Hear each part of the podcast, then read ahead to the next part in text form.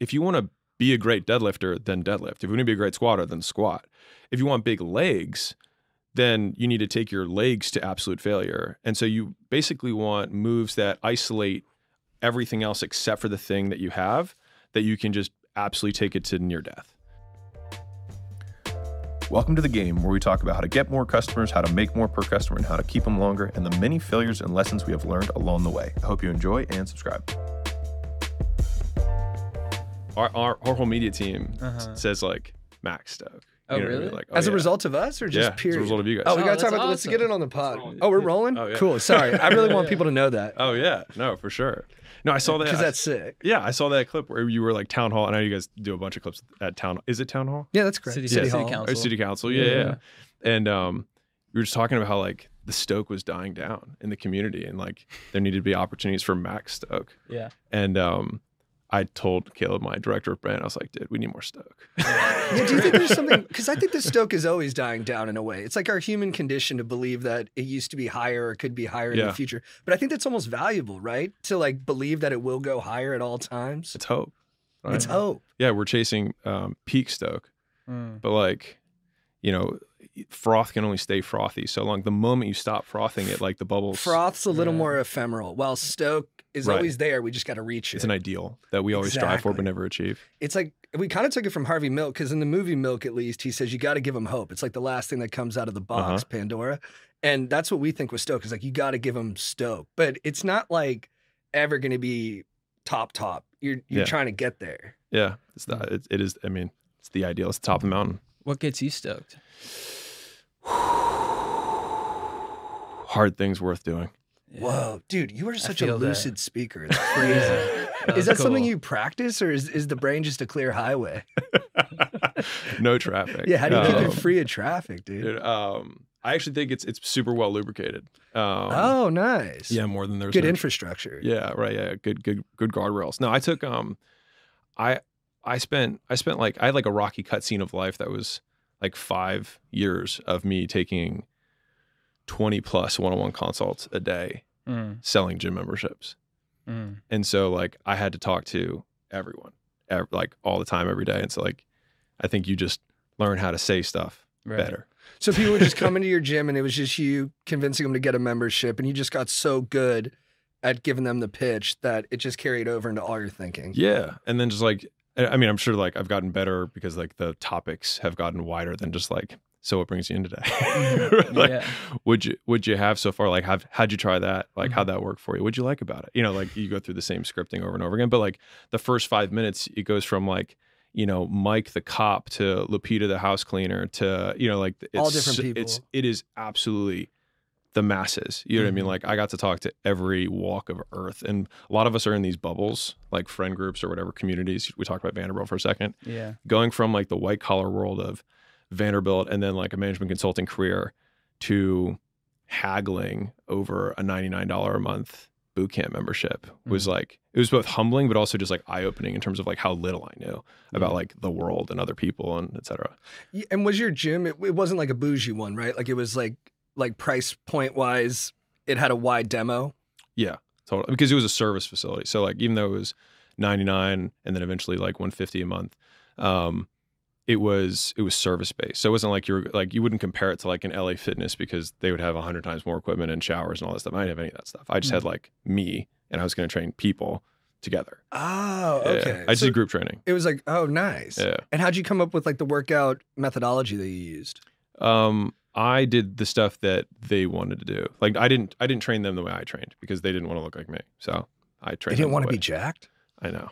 Actually, I'll tell you a funny story. I had a guy dude, who come in. These people? Yeah. They sound cool, but I- like, what's up? I had a dude come in once, and um, and he just started off the conversation. He's like, "Hey, to be clear, he's like, I never want to look like you."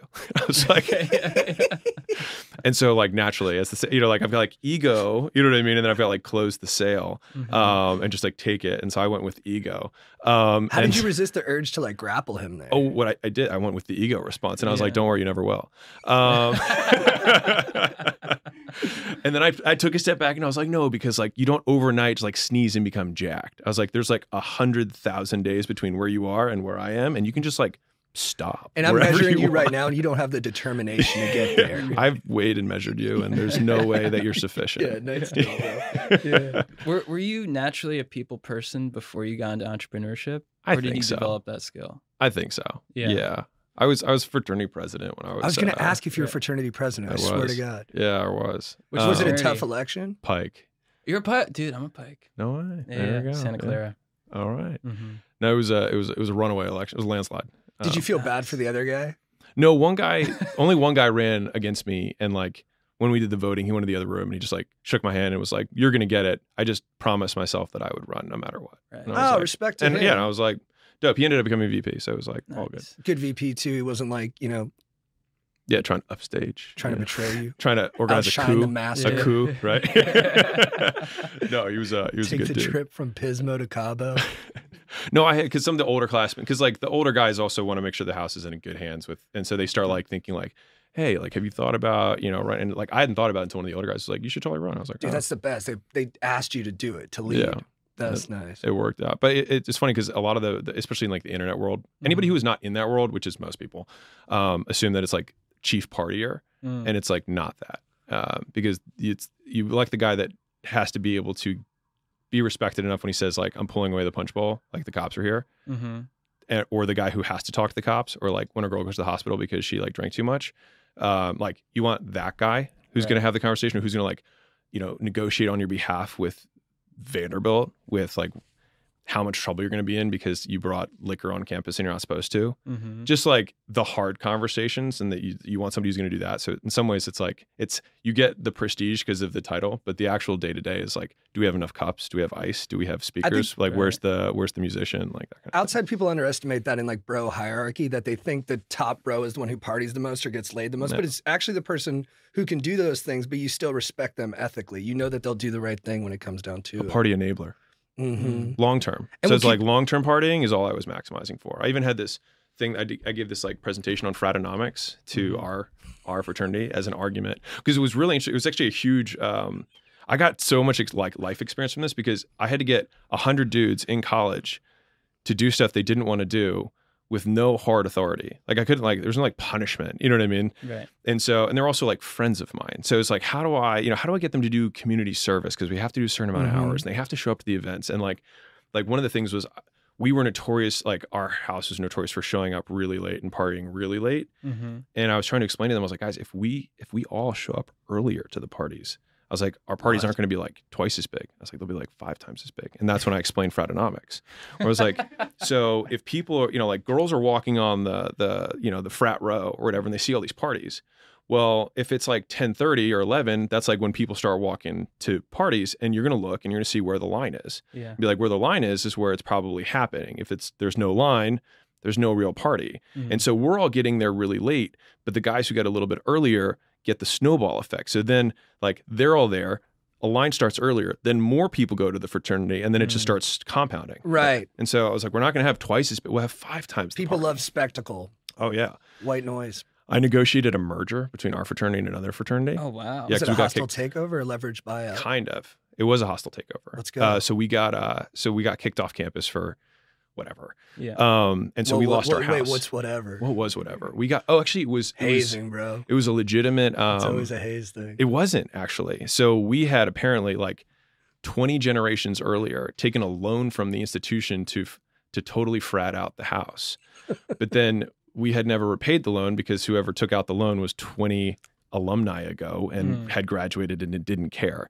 And so then the the university we had no interest payments and then just called the loan due. And so we would have had to pay all of us out of pocket for a house we didn't own but the but the but the university did. Mm. So like we took a loan to improve the real estate that the university owned, but then they called us 20 generations later for the it was basically like all the houses had loans. They chose Mm. to call ours because they wanted us off campus. And so Yeah. that was, that was like what They had other reasons, but that was the thing they caught That was on. what they caught. Yeah, we we got, we got caught for uh for it's like uh, Al Pacino with like mail fraud or something. Like that was the mail fraud for us. Mhm. Um, so, anyways, so we got kicked off campus, and so that obviously is like a death, you know, like because everybody's on campus is going to have Yeah. best access to talent, it's everything.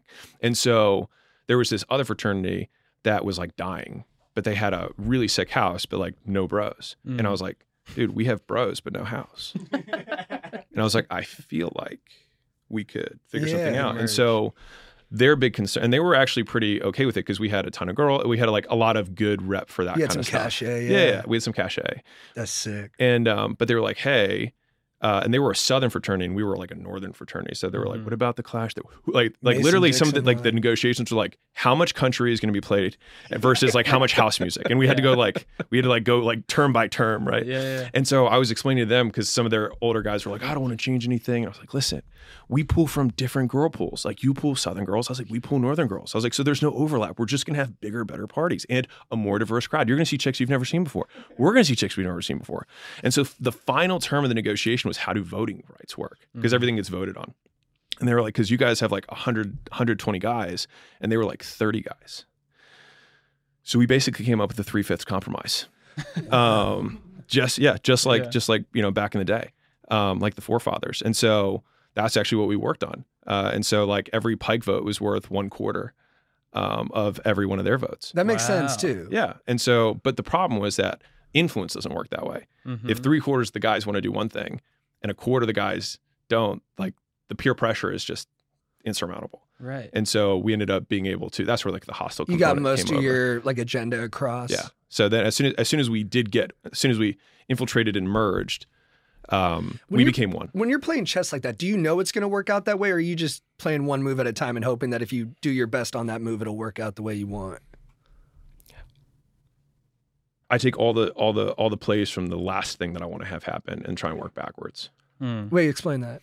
So like um this this crosses like even like business stuff or whatever, but if I'm if if like decisions become more complex when you're trying to serve more than one master. And so if we're trying to get something to happen, then it's like I don't want to also say, well, I also want the I I also want a house that has great chicks. I also want a house that it's like I needed to keep our house on campus. That was the goal.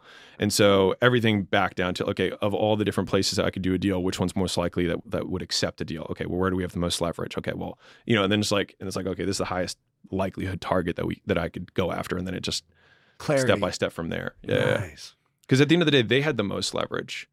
Because they had the place. They had the they had the house, but I had bros. Yeah, yeah, bros. Yeah, I had Bros are bros. huge. But you guys were Ronins. Yeah, yeah, we were yeah, we're nomads at the You time. guys were we were masterless, bromads. dude. We were bromads. D- Is there legendary lore about your parties?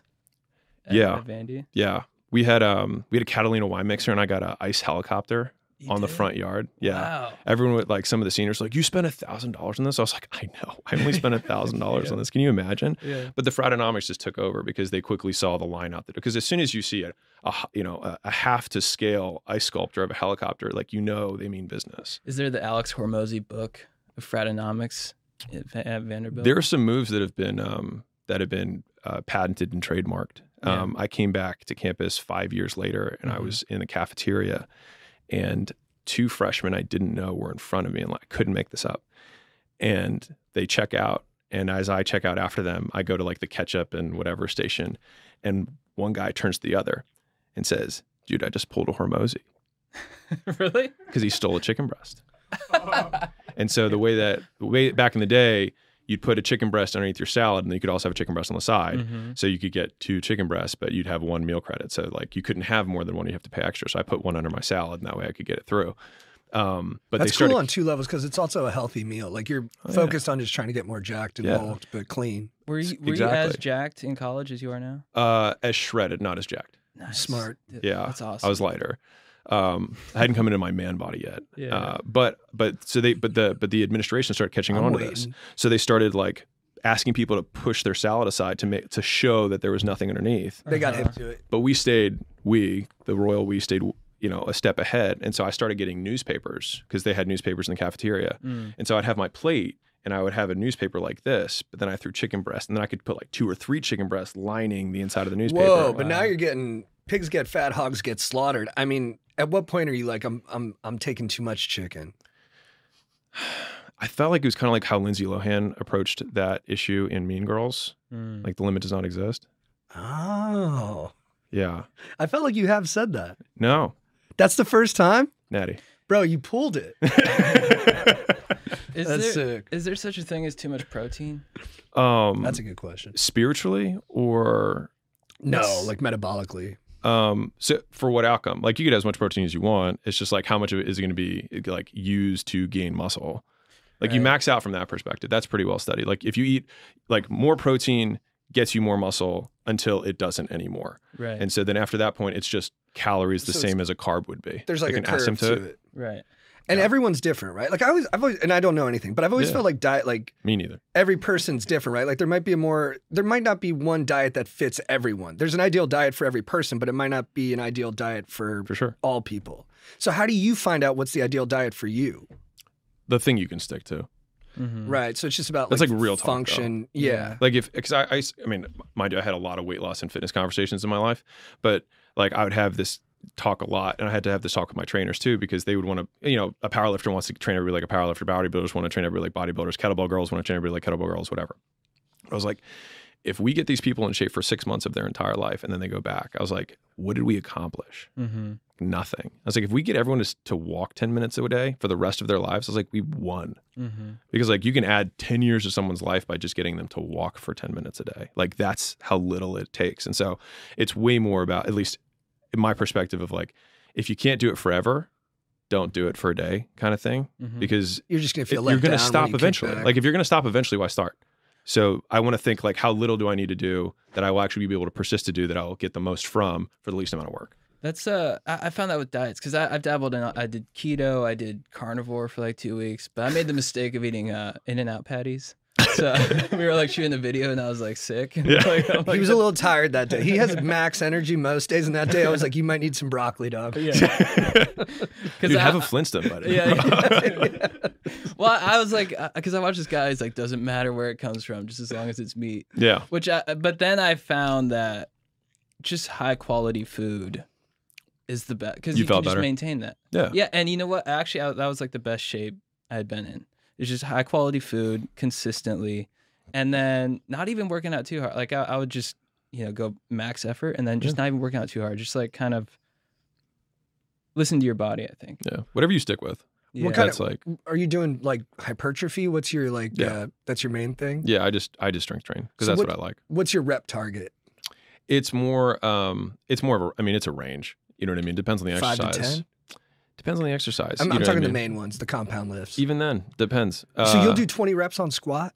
uh I don't squat, but for like leg either. lifts for sure. Is it because you just don't want disc degeneration? For so barbell lifts like for the whole concept of like doing it for everything, like you don't see many 80-year-olds barbell squatting. No. Um and so I just see that as like most people can't mechanically do it for a long enough Right. period It's a shame. I'm about to give it up right now.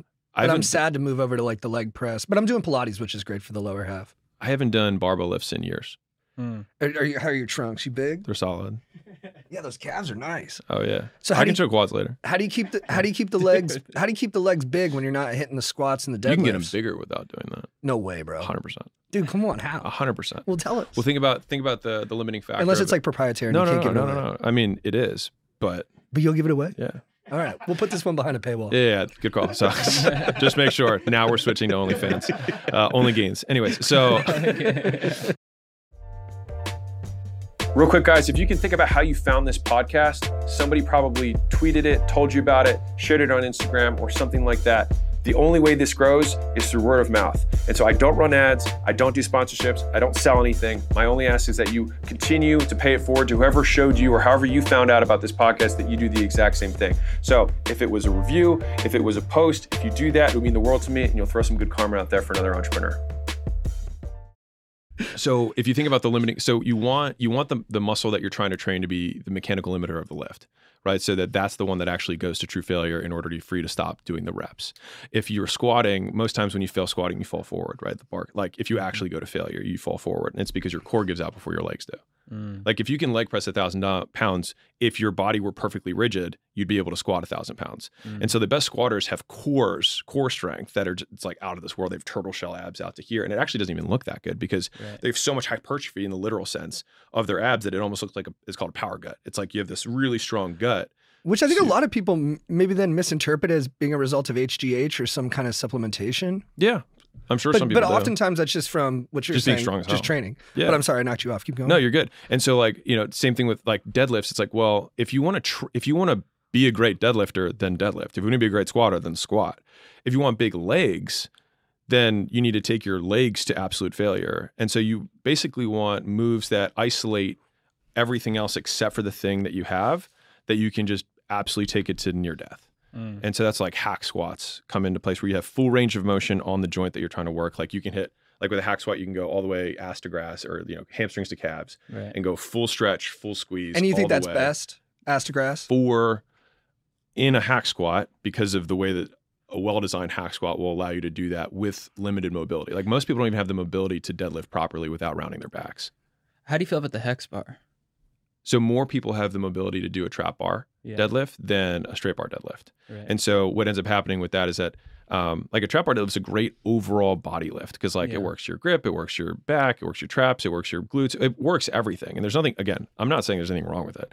I'm saying if you're going to train, if your if your goal is like I want to train this muscle, then I want to have the exercise that is going to get me the fullest range of motion on the joint that I can do the most volume on, Mm. that I can load in a way that's incremental, um, that is safe for everything else that I do.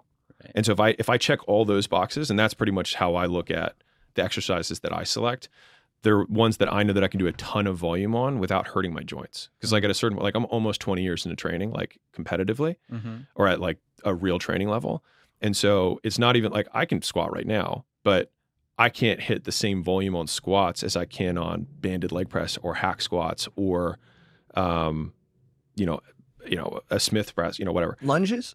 Lunges are brutal, but yes. You throw those in? I would I would so with lunges, I would probably do like a Bulgarian split squat if I wanted to like isolate glutes. So you'll throw a foot Mm. up on the bench and come forward like that. yeah, because then your glute is the is the you get the limiter. focus. So you're Yeah. really trying to maximize the focus on it. And so with compound lifts, do you almost avoid those because you want to Well, focus still a so com- much like a hack on- squat's still a compound lift. Right. Like it's still a multi joint movement. It's but it's just, that- offering a bit more focus and a bit more you get stability on the things that are not core to the lift so that they Right. don't become limiters. Right. yeah, Again, because my if you hip want- flexors will get in the way of my squats. It's Totally. like that sucks. Yeah. So you have mobility limiters and then you just have uh, like strength limiters.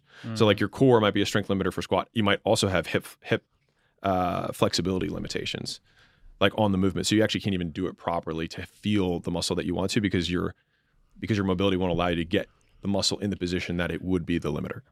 when you were when you were starting out in entrepreneurship, like deep. This is the it- most I've talked about fitness in probably like seven years. Good. Like legit. No, like Caleb's like I have not been asked about fitness in like seven Good. years. I'm glad. All right. Yeah, I think I am glad. Yeah. when when you were like starting in entrepreneurship, like deep into it, were Yeah. you lifting as much as you are now? Were you able to maintain that lifting? yeah, I've schedule? lifted pretty much the whole time. Yeah. Do you lift with bros? I go brolo for the most time. Um, but And is, sorry, is that a single bro or no bro? that's I'm the solo bro. Oh, I I'm thought you said brolo. bro low. I am brolo. I lift brolo. I think you're thinking like bro, like low bro, but he's solo bro. Yeah. Oh, Like solo brolo is me. copy. Yeah, I should have known that. No, it's all good. It's all good. And I'm Jake. Cut that. No, keep it because people might be confused. yeah, they might not Yeah, know. yeah, They might yeah, not yeah. know. Yeah, and it's good if I'm vulnerable. yeah, it's it's, it's good. There. It's authentic. you Yeah, know? no, it's it's so I prefer to train with training partners. I just happen to train Brolo Brolo for the most part. Same, but it's hard to hit those same. you- You're going to push yourself harder if you have some friends with you, especially if they're stronger than you. Totally. And I, I have trouble. I work out by myself. Typically, at the end of the day, I'm very tired. I don't go to failure on every set because I don't have like the horsepower internally to get Yeah. there. But I know if my dogs were there, I'd probably hit it. Oh yeah. But then I might get hurt too. I mean, there's a downside to it as well. And that's where that's where I think the exercise selection is so like key with that stuff. Like it's really tough to get. I mean, you can get hurt on a hack squat, but it's like a lot less likely. Like you can't take squats to failure. There's Mhm. fundamentally you can't do it because you just like you, it's massively risky to take Mhm. squats like barbell squats to failure. Mhm. But taking a hack squat to failure, fine. You know what I mean? Yeah, when you watch football players hitting their max in college, they've got 20 guys around them. There's like three guys Yeah, watching spotters, the bar. everything. Everything's shaking. Yeah. It's a big event. You can't Yeah. just do that in your garage. No, and and to be fair. That's fair, how my friend Teddy stop up. being Teddy. Yes, but but like even then, like from a hypertrophy perspective, everything comes down to just volume times intensity, and so those kinds of lifts, if you like get super jacked up and do that thing, like you end up having more central nervous fatigue. So that actually impacts your future volume and intensity for the rest of the week. And so Mhm. there's a trade off that happens where like it makes sense to do those lifts if you're getting close to a competition or you need to have a peak event of some sort. Yeah, you need max performance. Right. But for the most part, you're really just trying to accumulate volume and fatigue on the muscle so that you adapt to it. So, so do you think guys who get super hyped up before a set are actually doing themselves kind of a physical disservice because that's just more like pomp, but it's not really helping their body? It's about how much you, not Right, to you're give you saying like really t- willy nilly answers here, but like No, if you do appreciate it every once in a while, then it's like then it can serve you. It's just like intensity techniques. Like if you do drop sets or you do one and a half reps or you do slow eccentrics or anything like that to like make a set more intense, Mm. um, you can do that. If you do it on every set, then you'll end up fatiguing in the wrong way. Right. What's your favorite thing to talk about? I, I almost exclusively talk about making money in business, which is great. I I'm dude, I'm loving this. So like Yeah, this yeah, is yeah. this is like a breath of fresh air. So I'm I'm I'm rocking. Yeah, I was wondering. I was like, I was like, well, is he tired of talking about weightlifting, or this is more of like a No, detour is- for you? This is fun. This is a side quest, oh, nice. but like a worthwhile side quest. Do you believe in cheat days? Um, I believe in cheat life. Cheat life. What does that mean? So I just want to. So like I eat pretty much fruit, meat, and dessert. Nice. Animal based. It, that works for me. So I just get all my protein in really easily Mm-hmm. before I go to dinner, and then when I go to dinner, I eat whatever. You know what I mean? And that way, so basically, I just back in from. So all the people that I know have been incredibly fit for a very long time have a much more simplified version of how they stay fit. Because anybody who's like adhering to any kind of strict anything, they're not going to do it until they're 80. So like, don't care. Are you friends with any fat people? Um, well, they're friends with me. Uh, right, right. And you don't say anything, but there's a you harbor just two percent. some detachment no, not at all. because you know you can't count on them if, the- if a fire starts. No, I'm being ridiculous. um, no, of course not. I'm Yeah, sorry. no, of course I do. Um, what people choose to do with their bodies is is their choice. But um, but as far as I'm concerned, from the from the food perspective, um, I know what my calorie intake needs to be, and I've been, you know, I I counted calories for years of my life to the point now, like I know what's in everything, uh, ballpark enough. Mm-hmm. And since I also don't have a tremendous amount of food variety, um, I know what all my meals are. And so, like, the easiest hack in the world for anyone who's trying to like get back in shape is like most humans, 90% of their meals are the same 10 meals. Like, if you think back over the last week, you probably have the same like two or three things you rotate for dinner, two or three things you rotate for lunch, and maybe two or three things you rotate for breakfast, if Mhm. that. Mhm. And so, if you want to change your entire life, all you have to do is just change what those 10 meals are. It makes it way easier for people to like, you don't have to change everything. It's like you just need to find like two or three breakfasts that you like that actually help you rather than hurt you or whatever. Right. And so, and so for me, I have the same breakfast and the same lunch every day. And then that knocks out almost all my protein macros for the day. And then when I go to dinner, because that's when I usually have social things, business dinners, whatever, I can be way more flex and I just know what my rough calorie intake is. So I can have dessert, I can have drinks, I can do whatever. And so like I've drank for almost the entirety of being shredded and jacked. Mhm. I've uh, I, I basically stopped drinking for like three years just because the business was like blowing up, and I, I was like, I'm not going to be the reason something gets fucked up. Right. Um, but since then, I, you know, I've, I've been drinking for the last four years, um, and I drank for my whole life before that, from the time I was a toddler, uh, and I was shredded the whole time. Meaning, Dude. if you just get the, if you just know, at the end of the day, it's just, again, this is apparently controversial, which is ridiculous, but like, you burn a certain amount of calories, you take in a certain amount of calories. The difference is what you gain or you lose. Right. Period. Mhm. So was the choice to keep your dinner option to keep your dinner open diet wise also to optimize business because the social aspect would be better? I think it's just optimize life. Right, you need to have some fun Yeah, and just like not be the guy who's going to bring Tupperware or be a pain in the ass. because that can Right. kill the vibe. yeah, the stoke would definitely be diminished. And then when you're drinking, like, are you able to? Do you ever like just let loose, Yeah, like like loose loose? on special occasions, yeah. Yeah. How, how many times per year? once, Once a year? maybe twice. That's How do you, do you know the day is coming, or is it You surprise can you? feel it. yeah, you're just halfway through the day, and you're like, I think I'm getting fucked up today. Oh, I know. I think it's before I even start drinking. I'm like, oh, I'm gonna get fucked. you can feel that burning. The demon needs to come out. demon Yeah. needs to- So you don't put that in your schedule. the demon coming out. You're like, yeah, yeah, Um, yeah. Like this yeah. is demon day. So my birthday, my birthday uh, corresponded with the book launch that I just did. Uh huh. And so like after the book launch was over, uh, I, the team came and I was like, there was a time for work and there was a time for play. I was like, it is now a time for play. And like Leila came to pick me up from the pool cabana Yeah. like six hours later, yeah. and she was like, I knew. Yeah, dude, you just finished a book, bro. You get Yeah. to rage. yeah, That's Right, been true finish throughout all of history. Yeah, I mean, even BC, like 2000 BC, like Seneca Bro. was was shotgunning. you Yeah, know, all the wine for Greeks, sure. dude, when they finished one of them plays, they were like, Yeah. bring on the wine. Yeah, suckling from the Epictetus for sure. Yeah. Yeah. Sophocles, Hey. you got after, it, dude. Yeah, Are, are you a big, uh, do you like literature a lot? Do you read a lot? not a ton, What do you read? not a ton. Oh, that's interesting. So, how do you get information? Mostly from communication? Uh, Like, how'd you learn about business? Just through doing? doing for the most part, honestly. So, you don't Um, read like Barbarians at the Gates or Shoe Dog or any of that stuff? Not a ton. Leila does more reading than than I do, and then she just like tells me what she read. I'm like, that's good. Well, I, It's through I- osmosis. You pick Yeah, it up from the people around sure. you. That's Yeah. smart. I do. So my learning. So everyone learns differently, but for me, when I want to like go into a new category or learn about something, um, I'll I'll usually read a ton of books on a very narrow topic. So I w- like it's it's really unlikely for me to read a big mass market book. But like when we started getting into like doing deals with Acquisition.com, I read like eight books on deal making in a week, Mhm. and then I called everybody I knew who does deals for a living and is an investor and I just asked every question I could possibly think of and then compiled all their answers with all the notes I had from the book and then had some sort of working thesis of like okay I think this is what I want to do. Was the book helpful or was it more just the that you put in the effort to read the book that you think kind of fortified you in the deal making? No, the books were helpful. Oh, so Like, they, they do would- work. Yeah. Okay. I think books definitely work. I, I've I've heard you talk about before that that you view because I feel like a lot of people though that they have they're like these motivational things where it's like you got to read a book a week or whatever, and you're like that's just Mm. an excuse. That's just like a waste of time. Well, like if you, if you if you boil everything down to like brass tacks, it's like you Yeah. need to do the things that Mhm. will make you successful, and Right. the book is not one of those things. Yeah, things. be the person Yeah. that someone writes the book about. Sure. I mean, that's like Benjamin Franklin said. Uh, to to to be remembered, you either have to do something that people write books about, or write books worth reading. Mhm. Like this, is the only thing that can like live on. Um, but for for for my perspective, uh, totally lost my train of thought. I was going to ask if you ever wrestled a book because I lost my train of thought. Okay, perfect. Have I Yeah. wrestled one? Yeah, I don't know, dude. My, my Um, brain went scramby. No. dude, I'm right there with you.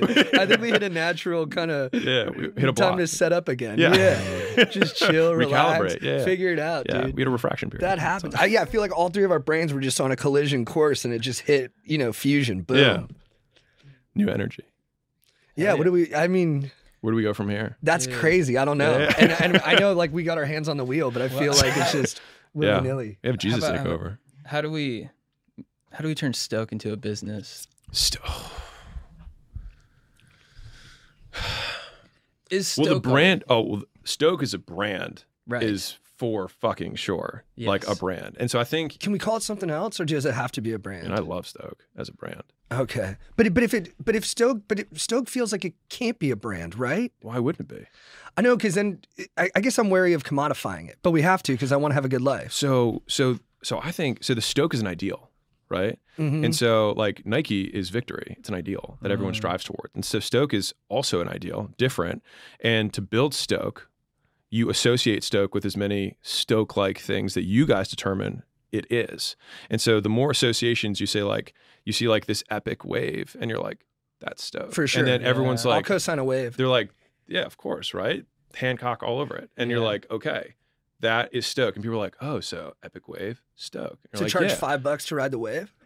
No, what you do is you basically show pictures and have discussions about Stoke next to and about things that you agree on that you co-sign are also Stoke. That you would just be like, if Stoke were a bucket of ideas, you'd be like, that's like, you know, uh, what's the shoot? It was like the the Wilderberries. Traveling Wilbury? No, there was a there's the um Okay, so there was this band and they had like an in crew and they Yeah, it called was like them Tom Petty. You're talking about the supergroup? no there's uh it's basically just call it cool kids right and so it's uh it's like if you were to say like what about sarah is she a cool kid you're like nah she's not a cool kid right and then you're like what about john is like definitely a cool kid Mhm. whatever that is it's like you basically do that yes or no hot or not but for a brand so there's way more things that are be not stoke than Right. stoke Yeah, you have to be selective. of course otherwise then it's everything Because I got to hurt people's feelings. But hey, there's we got to protect it. It's up here. it's an ideal Right. Mhm. And so basically, once you make enough associations of Stoke with other Stoke like things, then eventually Stoke in and of itself, everyone will have a shared context of what Stoke means and what it means to them. And then you say, this t shirt is Stoke. Because now you've associated the wave and other epic things with this icon, this brand, this logo, this ideal. And then you put it on a white t shirt and it goes from being a $5 t shirt to a $500 t shirt. Because, like, if you think like Louis Vuitton t shirt versus Old Navy T-shirt, same T-shirt, different logo. The meaning, the perception of the meaning. So if you think about what brand is, I'm going to get a little on this, but Go. so if you go back to what brand originally was, brand was like what you seared onto a cattle, right? It was Mm. a brand. That's the end of And so if you have two cows and one of them has a brand and the other one does it, why do we do that? They did that because it would change the person who's looking at its behavior.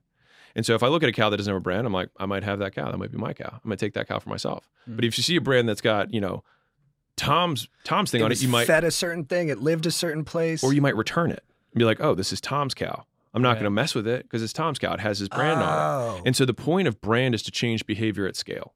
And so if I have no brand on a t-shirt, the likelihood someone buys it is low. If I put a Nike swoosh on it, the likelihood someone buys it is high. And so that brand over lots of time of branding has changed the behavior of zillions of people. Mm. And so when you are branding, you're just associating an idea that people don't know about, Stoke. Now, some people know about it, but not enough people know about it. And then we have to teach the masses what Stoke really is. And so you have to teach them. So like branding is really just a teaching process of associating things they don't know with things they do know. So who's an artist that you've seen well integrate their ideal into a brand? An artist, so you're talking about like an individual? Yeah, or like a content creator. I mean, I think what like Rihanna did with Fenty is like a, a really elegant example of that. Like she Mm. can, and that, that's just a single person with a brand. Most times it's the opposite is that brands are going after artists and creatives that all embody similar values that they want to associate with. So our work is basically to be Stoke Sultans. To to, Ooh. to Ooh. Yeah, I've I been- feel like you need a on to that. Stoke bell. Ooh. I've been hanging on to that word for like three minutes. so I'm- You're like, I've been waiting just to- I'm just- like, I'm just repeating my head. That's good. Um. So, and then so we need to teach because I, I feel like we're kind of we kind of been doing that. Like You need to be teaching Stoke people- ambassadors, Stoke bastards, yeah, and, right? And be a little spread the more- message, yeah, spread the good like, news. This is what it is. we Stoke say- baiters. Debaters of Stoke. Oh, dude, I thought you said another word. Uh, um, uh, so we need to really sort of like because we say the word, yeah, but we don't really say what it is. Right. Enough. But I think there's power in not saying what it is too. Like you don't want to clear you don't want to too clearly define the ideal, do you? well, you give does that minimize clues. the meaning? Well, you're giving contextual Right. clues. You point in a direct you just say not yes, not yes. But you don't Yeah. ever give the Webster's you don't want it to be too prescriptive. So the way that I think about brand from a visual perspective is like imagine a bouquet of flowers, right? So you have all these different flowers inside of it. If we were to break the vase and scatter all the flowers, it's all the same components, but now it's not a bouquet anymore. So did the bouquet ever exist to begin with? Oh, this is kind of Mm. like the uh, the pirate ship wood plank thing. Not sure, but I think I do. The but philosophical ideal: if you replace all the same wood Is it the planks on a boat, boat? is it the same boat? uh, yes and no. And so, and so, so if you have all the flowers there, right? So when you put all of them together, the bouquet has an identity, right? Because it's association between all the It's flowers relation, eh, is yeah. basically amalgamizes into one concept. Now, if you take out one flower and put it in a different flower, it does shift it a little bit. Now, if I break one of the flowers or make it rotten, it really shifts it, which is why if you get a DUI or you rape a girl as a really good guy, all of a sudden it completely shifts the bouquet, Yeah. Mm. despite all the other flowers that you've done and associated with. Yeah, those flowers Mm. are bad now. Right, exactly. You can't hand your girlfriend just one flower that's rotten. They should be like, "Why did you give me Yeah. a rotten bouquet?" Even though the rest of the flowers are totally fine.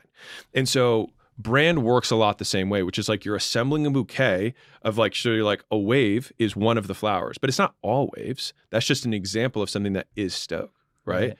And then you put another one in, another one, and then eventually people get a, a conglomerized idea of what Stoke really is. And it has to be a very careful, like Totally. thought out uh, arrangement. hundred percent. Like each one has to fit perfect with one another, or because people can suss that out if they see any kind of like yeah, incongruent. They're like, "Oh, those it's pedals are off bad." brand. Yeah, It doesn't look like it goes with the rest of it. Oh, sorry. No, yeah, you're Well, I was, what, I was like, if we made videos where we're like at the beach, Yeah, the yeah. Corona, we're like, this is Stoke, Yeah, and then you go to like a crime scene, you're like, that's not Stoke. yeah. They just do do need- things. That would totally just work. Keep, yeah, just keep doing that. That would totally work. you work. need to you need to know what it is. You need to know what it's not, because Yeah. people will throw things and be like, "This is Stoke You're like, too." Yeah, it's yeah. not stuff. Yeah, like we did a sports. Mo- we were drafting the best sports movies last night, and people were throwing in like Air Bud and like Snatch, and I I was threw like, in Jerry Maguire. "Yeah," but, but that was. A, I think that was better than what these people were throwing in, It's an and that honorable spoke mention to your heart. Thank Yeah, you. you're Dude, romantic. Preach. That's part of your Stoke is the romance of sports, I eh, love but Tom literally Cruise. romance. Yeah, I'll say it, So, what- And Tom term- Cruise is timeless, which is also Stoke. dude. so, so what's your primary business now? Stoke. Oh fuck. Well, I've been hearing from my lawyers, dude. Yeah, yeah, yeah. Um, so acquisition.com is the is the primary And, business. and, and what do what do y'all do? We'd buy companies. Okay, so do you help other people buy companies or you buy companies? We buy companies. And so how do you what makes a company like uh, Viable. appealing? Yeah, um, a lot of things. Uh, but the big, the biggest, the first and biggest one is: is it a company that we feel like we can add a lot of value to? And so a lot of it just comes from like, what's our expertise, what's our experience in, and so for us, um, our our biggest successes and what we continually double down on is just brick and mortar chains. So small businesses, you know, like a like a photography studio chain or a teeth whitening chain or a, a nail salon chain, like those are you know gym chain. These are all like brick and mortar service businesses that are simple operating units And that- tactile experiences, you got to be in there to do it. I like services personally. Like I don't do retail. Um, I like services because it gives lots of people jobs. Um, we're pretty good at training and teaching, and so that's what is allow. That's what allows you to scale uh, service-based business. Um, we're we're really big on culture Mm. and being able to scale culture, which is really just a set of rules of how we behave. And so being able to explain that to the masses allows everyone to act in the same way, on brand. Um, and that's what allows you to scale like a service-based business, which can be really profitable. And so we like those types of businesses. So number one is can we add value to it? The second is, um, you know, how big is is it big enough for us to get into? You know, if someone has just one location, it's really it's it's hard to say that they have a good model or are they just a good operator and they're like have a lot of razzle dazzle, which is Mm. totally fine. you don't know if you can reproduce that elsewhere. Exactly. It's not it's not a system. It's really just a really charismatic founder, which is fine, but it is not what we would probably invest in. Yeah, we'd want to see it. we'd want to see at least three, arguably, you know, ideally five or more locations with good with good unit economics, meaning each individual box makes money and it makes sense in terms of how it makes money. Um, and then uh, and then for us, like how big is the overall market that we're going after? Like if someone has a tiny little weird grocery store thing, then I might not be super interested in that. Again, that's not service. Um, but I'll just give you the last one, which is just the founder itself. And I would say that most of the time, um, we DQ founders more than businesses. It's like, man, Mm. I love that business. Didn't like the founder. No stoke. Interesting. And what DQs the person? They just don't have the charisma, their ethics, or it could be a multitude Usually, of things. honestly, biggest one is ego. That's the most. That's the majority of the time. interesting. Yeah.